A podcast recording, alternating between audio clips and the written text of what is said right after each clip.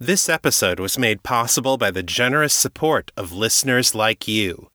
For more information, please visit patreon.com slash author Chris Lester.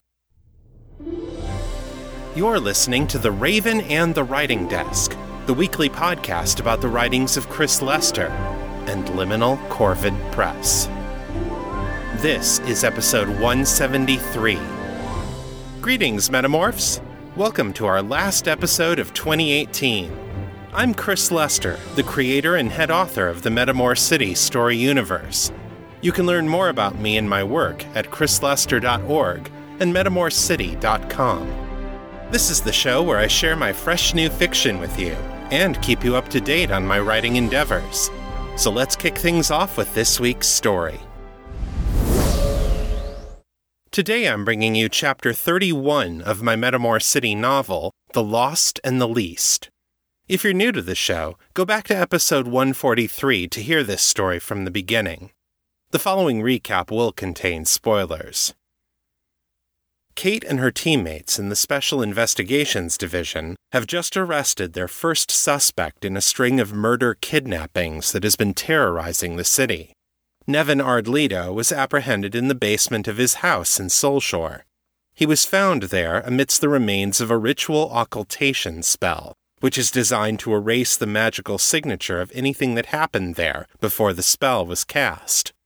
Also in the basement were five dead bodies dressed in black robes, their throats ritually cut by the knives in their own hands. Apparently, Nevin's co conspirators have sacrificed their own lives to power the spell, leaving Nevin as the only witness to what happened there. While the SID SWAT team took Nevin back to Justice Tower, Kate and her partner Lizzie stayed behind, helping medical examiner Morgan Drowling to document the scene. They discovered that each of the five bodies had the same small tattoo a skull and an old fashioned key, surrounded by an arch and enclosed with a chain. The tattoos were all located on unobtrusive parts of the body that were unlikely to be exposed in everyday life. The older bodies had older tattoos to match, which suggests that they had obtained them at different times, but at roughly the same age.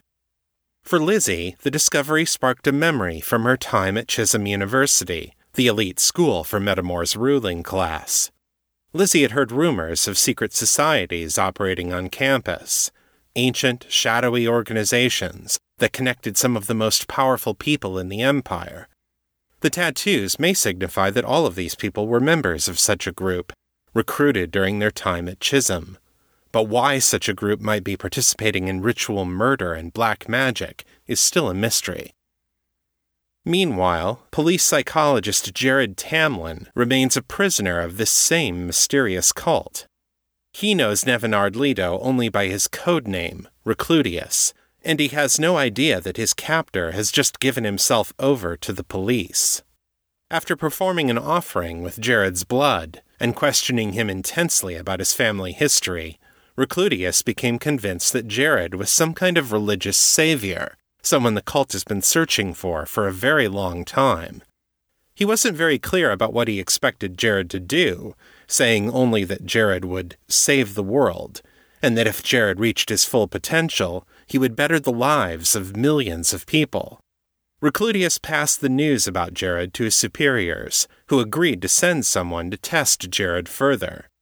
As for Recludius himself, he was ordered to carry out a difficult mission, a sacrifice that would ensure that the cult could continue its work. Before he left and allowed the police to capture him, though, Recludius defied his orders and went to Jared one last time. Overcome with emotion, he urged Jared to remain strong, because the tests he might have to endure will not be pleasant. He prostrated himself at Jared's feet, telling him, I will not see you again in this life, my lord. But when you come into your kingdom, when the world is set right, I pray you will remember me.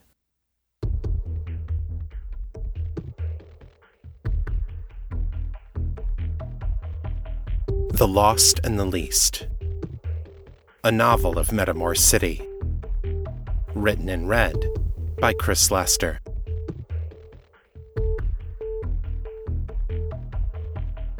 Chapter 31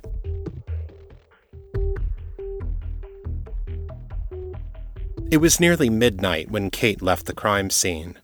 Their suspect was safely in a holding cell at Justice Tower, the bodies had gone back to the morgue for closer examination, and patrol services had secured Nevin's house pending further investigation. There was nothing more for the detectives to do tonight. Shaw sent them a message, urging them to take tomorrow morning to sleep in. Since Kate and Lizzie's ride had left with Lieutenant Giguere and the SWAT team, Morgan gave them both a ride home in her skimmer. She dropped off Lizzie first, so she could get a little more sleep before her expedition with Will. The leopard morph waved good night to them before heading up the front steps of her brownstone apartment. I quite like your new partner, Morgan said, once they were back on the road. A bit young, but sharp. Kate nodded, watching the buildings go by out her passenger side window. Yeah, she's good police. I can see why Shaw snapped her up. There was a long silence, the only sound the gentle hum of the skimmer's lift turbines. At last, Morgan spoke again. Have you told David yet? Kate kept her eyes on the window. No, he's down at the rift for the next few weeks. Out of range. Ah. More silence. I had to do it, Kate said at last. This invitation from Shaw was the biggest break I've had in years. You turn down an offer like that, you might not get another one. I know, darling, Morgan said gently. And I'm not judging you, truly. I just. She hesitated. What? The word came out sharper than Kate had intended. Morgan sighed. Purely for effect, Kate knew, since she didn't have to breathe. You've been burning a lot of bridges lately casting off people who got in your way or held you back. And I'm just afraid that someday it's going to be me. What? No. Kate did turn toward her then. She took Morgan's hand and held it in both of hers. Morgan, listen to me. You are my friend. I love you, and I will never, ever abandon you. All right? I don't care how much of a pain in the ass you are sometimes. I will always have your back. Morgan pulled over to the side of the road. She didn't say anything for a long moment, and it wasn't until she wiped at her eyes that Kate realized she was crying. Once the skimmer was at a complete stop, she turned to look at Kate. The expression of gratitude on her face was so profound that Kate almost started crying too. Morgan covered one of Kate's hands with her free hand and squeezed Kate's other hand with the one Kate had been holding. That's good, Morgan said, and her voice was thick with tears. Because I love you, Kate. I love you so much it hurts. And it breaks my heart to see you hurting so much. Kate shifted uncomfortably. Morgan, it's all right. It's been rough being off work for so long, but really I'm fine. Morgan shook her head forcefully. You're not fine? Darling, you're not fine. I love you, and I'm telling you you're not. You are walking on a broken leg. No, you're fighting on a broken leg. And you're so brave and so. so tenacious that you can just keep going, but darling, you're tearing yourself to pieces to do it. She reached out and cupped Kate's cheek in one trembling hand. I wish I could reach inside you and put the broken pieces back together, but I can't. She sobbed, then choked it back.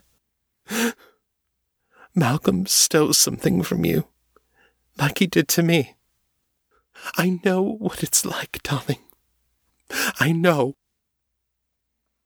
A pain that Kate couldn't put words to wrenched at her heart. At least half of it came from seeing Morgan in such obvious distress. The rest. The woman without a face flashed before her memory again. She shuddered. Before she knew what was happening, she and Morgan were in each other's arms, holding each other so tightly that it was hard to breathe. Morgan was sobbing openly now, and tears were running down Kate's cheeks, too, though she still didn't fully understand why. She just knew that holding on to Morgan felt like clinging to a life preserver in the midst of a cold, empty ocean. Eventually, Morgan's sobs subsided. She rested her head against Kate's. Her hair smelled like henna, her skin like jasmine. Kate had never noticed before. There's something I have to tell you, Morgan murmured. It's a secret, but I can't keep it from you. She leaned back, releasing Kate from the embrace, then took both of Kate's hands in her own. She kept her eyes on Kate's chin, as she had always done since she had been released from Braddock's control. She didn't want to risk putting Kate under the spell of her hypnotic gaze. But Kate had recently learned that she had powers of her own. Gently, she reached up and lifted Morgan's chin. Hey, look at me. Morgan flinched. Kate, my eyes. They can't do anything to me, Kate said. Go on, try it. Morgan's bottom lip trembled. Then, hesitantly, she lifted her eyes to Kate's. Kate felt the pressure of Morgan's will against her mind, an unseen but immense presence that seemed to reach into her from all sides. And then it slipped away and Kate was just looking into the eyes of her friend again. Morgan's eyes widened in astonishment. Kate smiled. Told ya, she said. I. Morgan stopped, closed her eyes, took a deep breath in and out. She opened them again, looked straight at Kate, and the simple relief on her face was like nothing Kate had seen from her before. Thank you, she whispered. Sure, Kate said. What is it you need to tell me? At this, Morgan's eyes darted away again. She caught herself doing it and laughed, self consciously. Sorry. I wouldn't have thought that would make this harder, but. She paused, moistened her lips, then deliberately looked back into Kate's eyes. You know the White Widow, the one leading the resistance against Malcolm. I'm in her organization. I'm part of the resistance. Kate felt her jaw fall open. After a moment, she managed to say, How? When? About two months ago, shortly after you were put on leave. An old friend from the peerage, Amelie Grace, rang me up and asked to go out for coffee. She's been a vampire for several years now. She's head priestess at the Church of Eternal Brotherhood. Kate frowned. And she's working against Malcolm? Yes. Her sire, Allura, was head priestess before her. Malcolm had Allura killed so he could control the church by controlling Amelie. When Amelie found out the truth, she joined the widow's resistance. And then Amelie recruited me. To do what? Kate asked. Her mind raced through possibilities, none of them good. To be an ace in the hole, I think. There aren't many unbound vampires as strong as us. If an opportunity arises to move against Malcolm, we'll all need to move together. Kate leaned back in her chair, thinking. So these ritual murders that look like they were done by the White. It wasn't us, Morgan said fervently. I've checked with Amelie. There's no word of anything like this being planned by any of ourselves. Kate looked Morgan in the eyes again. Could she be lying to you? Morgan's eyes narrowed. Only if she's much better at it than she used to be. But it's also possible that one of the other resistance cells is lying. That they've gone rogue and decided killing innocents is an acceptable price for destroying Malcolm. And do you know who these other cells are? No, and that's intentional. All our communications are done through dead drops. If one cell is exposed, they can be cut off without endangering the rest of the resistance. She raised her eyebrows slightly, emphasizing the point. Kate knew what she was driving at. Which is exactly what that ritual in the basement was about sacrificing one group to cover up something bigger. Exactly. But the White would never need to resort to an occultation spell because we don't know who's in the other cells anyway. Kate nodded, taking her point. So it's somebody else then, pinning it on the white and making it look like the white's trying to pin it on the syndicate. Morgan showed her a quick grin, though it didn't reach her eyes. I did tell you that there could be two underground conspiracies in this city. Yeah, but you didn't say you were in one of them. Kate rubbed at her temples and sighed. After a moment, Morgan spoke again, her voice lower and more subdued. You took the job with SID because you had to get back out there, because Malcolm hurt you, and you needed to make him pay. Her eyes met Kate's, and Kate saw the mixture of grief and rage that Morgan normally hid so well. You see, I understand exactly how you feel.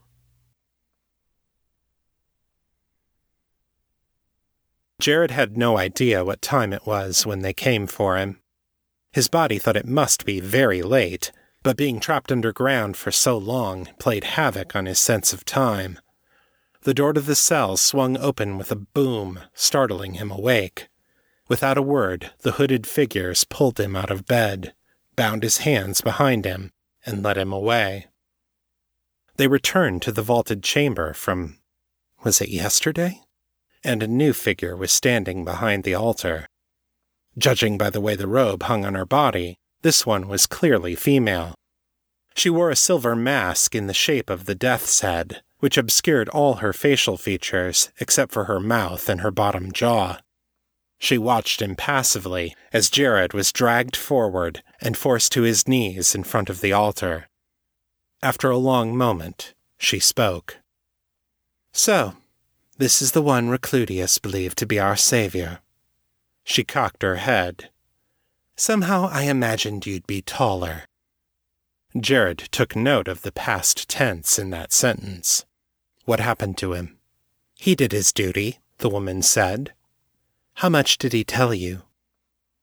Jared hesitated, trying to decide whether it was to his advantage to pretend to know nothing. His deliberations were abruptly ended when one of the men behind him did something agonizing to his shoulder joint. He fell forward and smacked his head against the altar. The truth doesn't take that long to think about, the woman observed, I will ask you once more. What did he tell you? The men straightened Jared up again. He took a few breaths to steady himself before answering. He said he didn't know why you had them take me.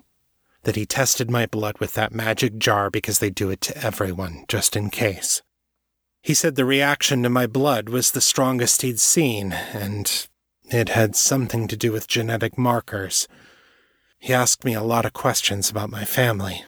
Yes, we have that information, the woman said, sounding unimpressed. Did he explain what it was all for? Not exactly, Jared admitted. He thought back to his first real conversation with Recludius, tried to remember the details. Just that he thought I could help millions of people if I tapped into some kind of of hidden potential inside myself. The woman's lips twisted in a smirk. Well, that's certainly one way to look at it. She gestured, and the men lifted him to his feet.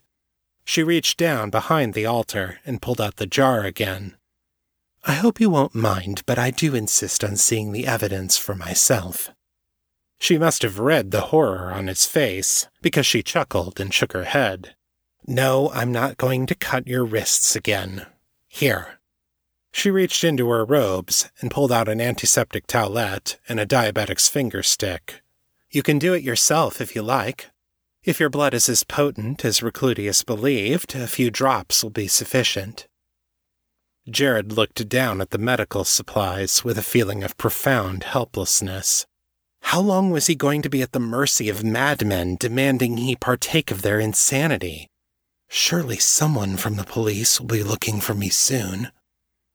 But until then, apparently, he had to play for time. And if playing the chosen one for this group of lunatics was the way to stay alive, he'd better pull it together and start acting the part. Standing up a little straighter, he opened the antiseptic wipe, cleaned his fingers, then pricked the tip of his left thumb with the finger stick. He squeezed it until a drop of blood welled up, then leaned over the jar and let it fall. As soon as the drop of blood hit the inside of the jar, the arcane markings flared with orange light. It only lasted for a moment, but with each subsequent drop, the symbol shone brighter and whiter. Jared looked up at the woman's face, raising his eyebrows in question. Impressive enough for you? He couldn't see much of her expression with her mask in the way, but he thought he'd seen her mouth drop open for an instant before she composed herself. That's enough. She reached into her pocket again, pulled out an adhesive bandage, and slid it across the altar to Jared in silence. Jared opened the wrapper and put on the bandage, waiting to see what she would do next. You have the blood, all right, she said, grudgingly. Whether you have the metal, we'll find out. Jared held up a hand. Two questions, if I may. Who are you people? And what is it you think I'm going to do for you? The woman smiled. It wasn't a pretty sight. Well, look who found his courage. She cocked her head slightly, as if considering her words. I am called Adrastia. This is the Brotherhood of the Sepulchre. Jared's eyes flickered down to the skull and arch symbol on the table. Charming. I did not choose the name, Adrastia said ironically. The Brotherhood is worshipped in secret for more than a thousand years. We believe that the true God of this world was locked away, imprisoned by the usurpers of the Lightbringer pantheon when the world was young. Over the centuries, the shackled God is called to us, revealing himself in our dreams, seeking out those with the ears to hear him. Jared frowned. His wife Catherine had been an aficionado of ancient mythology, and over the years he'd picked up some of the stories from her. There were myths about gods that preceded the pantheon, but they were always portrayed as relatively weak, feeble deities, beings that had been forced to humble themselves before Kammoloth and the other new gods, or risk vanishing entirely. It was also said that Kammoloth and Baal had conspired to imprison a race of powerful beings called the Titans, who were supposedly the gods' elder siblings and had been oppressing and enslaving humanity. The Titans, it was said, were alien and insane, inured to the suffering they caused the mortal races, and it was for the good of the whole world that Kammoloth and Baal had locked them away. This story was not exactly like either of those stories, but it had elements of each of them. Was it a garbled combination of the two? Or perhaps an older version that had given rise to both of them? It was certainly less blatantly self serving than the stories the Pantheon told. The gods were always good at public relations. Assuming this shackled god exists, Jared said, how do you know he's benevolent? Maybe he was locked up for a good reason.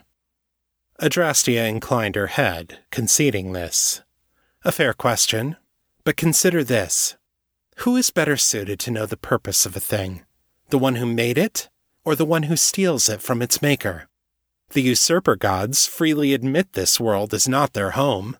The god of the ecclesia is only a whisper, a shadow. He barely speaks at all, and when he does, he never deigns to explain himself.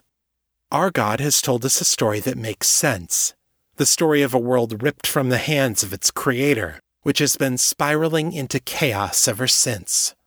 Is it any wonder that peace is so fleeting? Is it any surprise that people suffer needlessly, that diseases and hunger and poverty menace the world, that crime tears our cities apart? These are the symptoms of a world that has lost its way.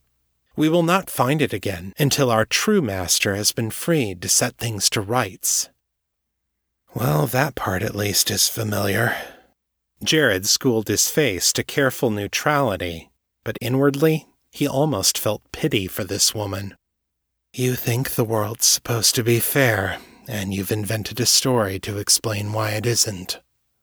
It was the same wishful thinking that kept the ecclesiasts focused on Eli's heaven instead of their lives on earth. For that matter, it was the same mentality that led the Universalists to dream of universal enlightenment, the magical day when the universe would understand itself and be reborn. Everybody's wishing for a perfect world. So, what does that have to do with me? Jared asked. Probably nothing. Adrastea said bluntly. I do not believe you are the one we seek. You are too soft, too meek. We will not be saved by a psychologist. Jared smiled thinly. Fair enough. But indulge me. Adrastia returned the smile in kind. The shackled god requires a mortal vessel to channel his power. Not just any mortal, but one with specific genetic and arcane qualities that make them open to his influence. When the time is right, when we have prepared the way, our God will be able to reach out from his prison and place a portion of his essence within the vessel. Then the vessel will lead us in the work necessary to reclaim his stolen power, free the shackled God completely, and restore his creation. So, now they've added the second coming of Yahshua to the mix. Quite the theological stew you've got there, Adrastea. How will you know when you've found this vessel? Jared asked. From what you've said, there's more to it than the genetics. Yes, the woman said. You have passed the first test. For the second, we must see if you can hear the voice of the shackled God. We will place you in a trance state and see if the God reveals himself to you. A trance? That doesn't sound good. What if I refuse? Then you are not the vessel, Adrastea said. You will return to your cell and stay there. Jared felt a chill that had nothing to do with the cool moisture of the tunnels. For how long? Do you intend to leave me down here to die? For as long as necessary, Adrastea said.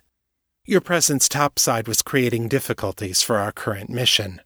You were merely an obstacle, a roadblock. She spread her hands, palms outward. Recludius has offered you the chance to be something more, but the choice is yours. Jared thought hard. When you say as long as necessary, are you talking about days? Weeks? Years? Adrastea said mockingly. Decades? Or perhaps we kill you tomorrow and let the river take you. We have not remained hidden for a thousand years without the will to make hard choices. Jared didn't doubt that part for a minute. Let's say I pass all your tests, he said. Say I am the vessel. What happens then? The woman grimaced. If that were to happen, you would be our leader. We would be sworn to obey you. So if I told you to let me go, you'd have to do it, Adrastia's lips pressed firmly together. Tell me, Jared pressed, if I prove to you that I'm this vessel, and then I tell you all to go away and leave me alone, you'll obey me? Adrastea looked like she'd bitten into something sour. We will obey the vessel's commands, she grated. Jared allowed himself a moment of perverse satisfaction. So he did have a way to win this ridiculous game. What happens if I try the tests and I don't pass? That depends on the test, Adrastea said. If you cannot feel the god's presence in your dreams, then you are of no further use to us. You will be returned to your cell. If you fail the third test, it will likely kill you. She bared her teeth at him. The fourth and final test has not been performed in centuries. I cannot say what would happen if you failed. Nothing good, I'm sure, Jared thought. His odds were looking worse all the time. Then again, she had said the second test was not inherently risky. It would cost him nothing to try it, and it might buy him extra time for the police to find him. At this point, every hour he dragged things out was another hour when he wasn't being killed and dumped in the river. All right, he said. Give me the second test.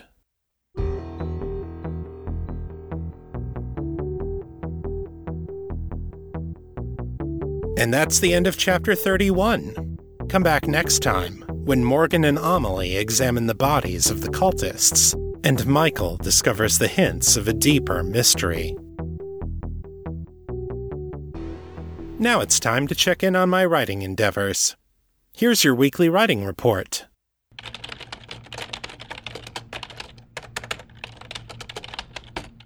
I wrote 2,705 words this week, over the course of four hours.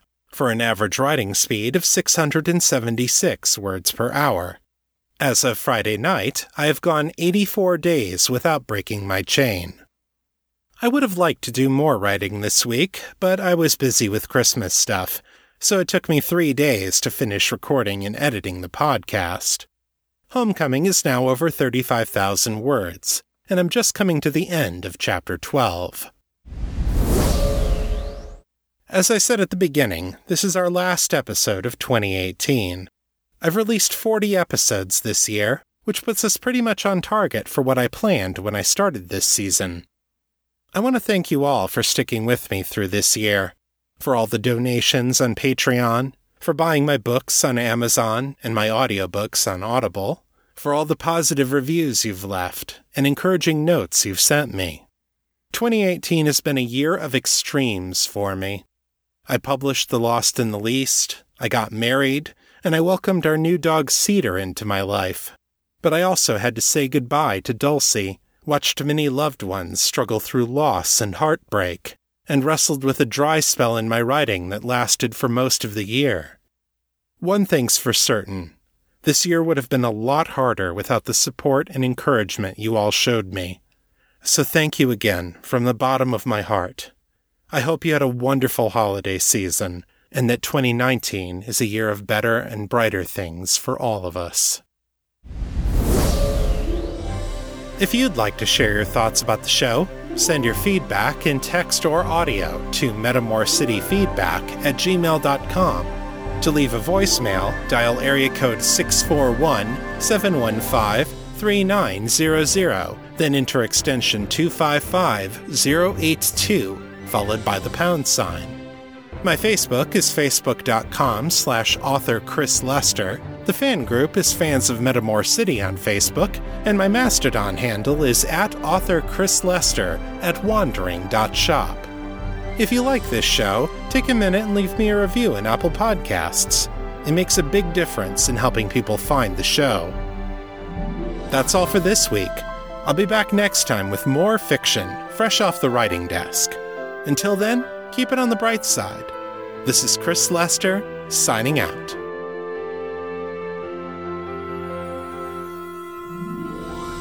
The contents of this podcast are copyright 2018 by Chris Lester and Liminal Corvid Press. The show is released under a Creative Commons Attribution, Non Commercial, No Derivatives license, so don't change it, don't sell it, but feel free to share it all you like. For more information about this license, please visit creativecommons.org.